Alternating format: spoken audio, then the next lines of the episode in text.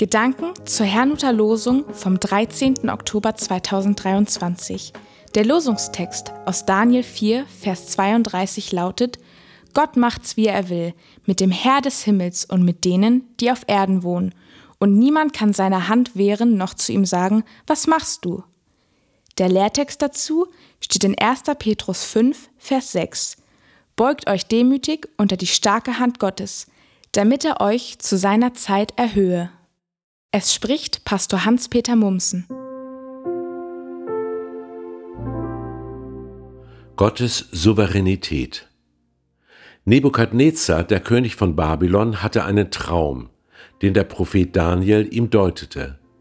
Darin wurde prophezeit, dass Nebukadnezar für eine gewisse Zeit aus der menschlichen Gemeinschaft ausgeschlossen und wie ein Tier in der freien Natur hausen werde. Danach sollte sein Verstand zurückkehren und er würde erkennen, dass Gott Herr über alles ist. Nachdem all das geschehen war, sprach Nebukadnezar die Worte, die wir im heutigen Losungswort vorfinden. Er hatte erkannt, dass Gott souverän ist und machen kann, was er will. Niemand kann ihn dafür zur Rechenschaft ziehen. Tatsächlich kann die Souveränität Gottes aber auch Ängste auslösen.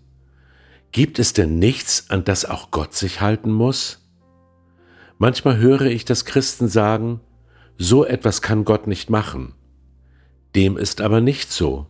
Gott kann alles machen. Deshalb sollen wir uns auch unter seine starke Hand demütigen, wie es im Lehrtext heißt. Wir können ihm nicht vorschreiben, was er zu tun hat. Er selbst schreibt sich jedoch etwas vor.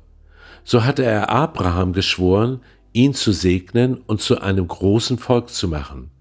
Dazu lesen wir, weil Gott bei keinem Größeren schwören konnte, schwor er bei seinem eigenen Namen. Nachzulesen in Hebräer 6, Vers 13. An Abraham lag es nun, Gott zu glauben. Das gilt nach meinem Verständnis auch für uns Christen. Gott hat souverän entschieden, dass sein Sohn die Schuld dieser Welt auf sich nimmt so dass jeder, der an ihn glaubt, nicht verloren geht, sondern ewig lebt. Ob jemand das nun gut findet oder nicht, spielt dabei keine Rolle. Was Gott entschieden hat, hat er entschieden. An uns liegt es, dem zu glauben. Welche Auswirkungen hat Gottes Souveränität nun auf unseren Glauben? Sie gibt uns Sicherheit, weil niemand und nichts seine Pläne durchkreuzen kann.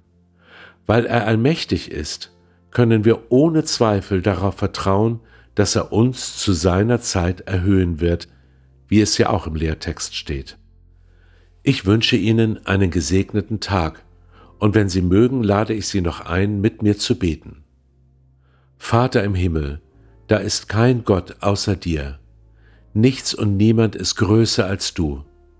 Ich danke dir, dass ich durch Jesus Christus zu dir gehören darf und ich will dir und deinem Wort vertrauen, auch wenn es manchmal so erscheint, als ob es sich nicht erfüllt.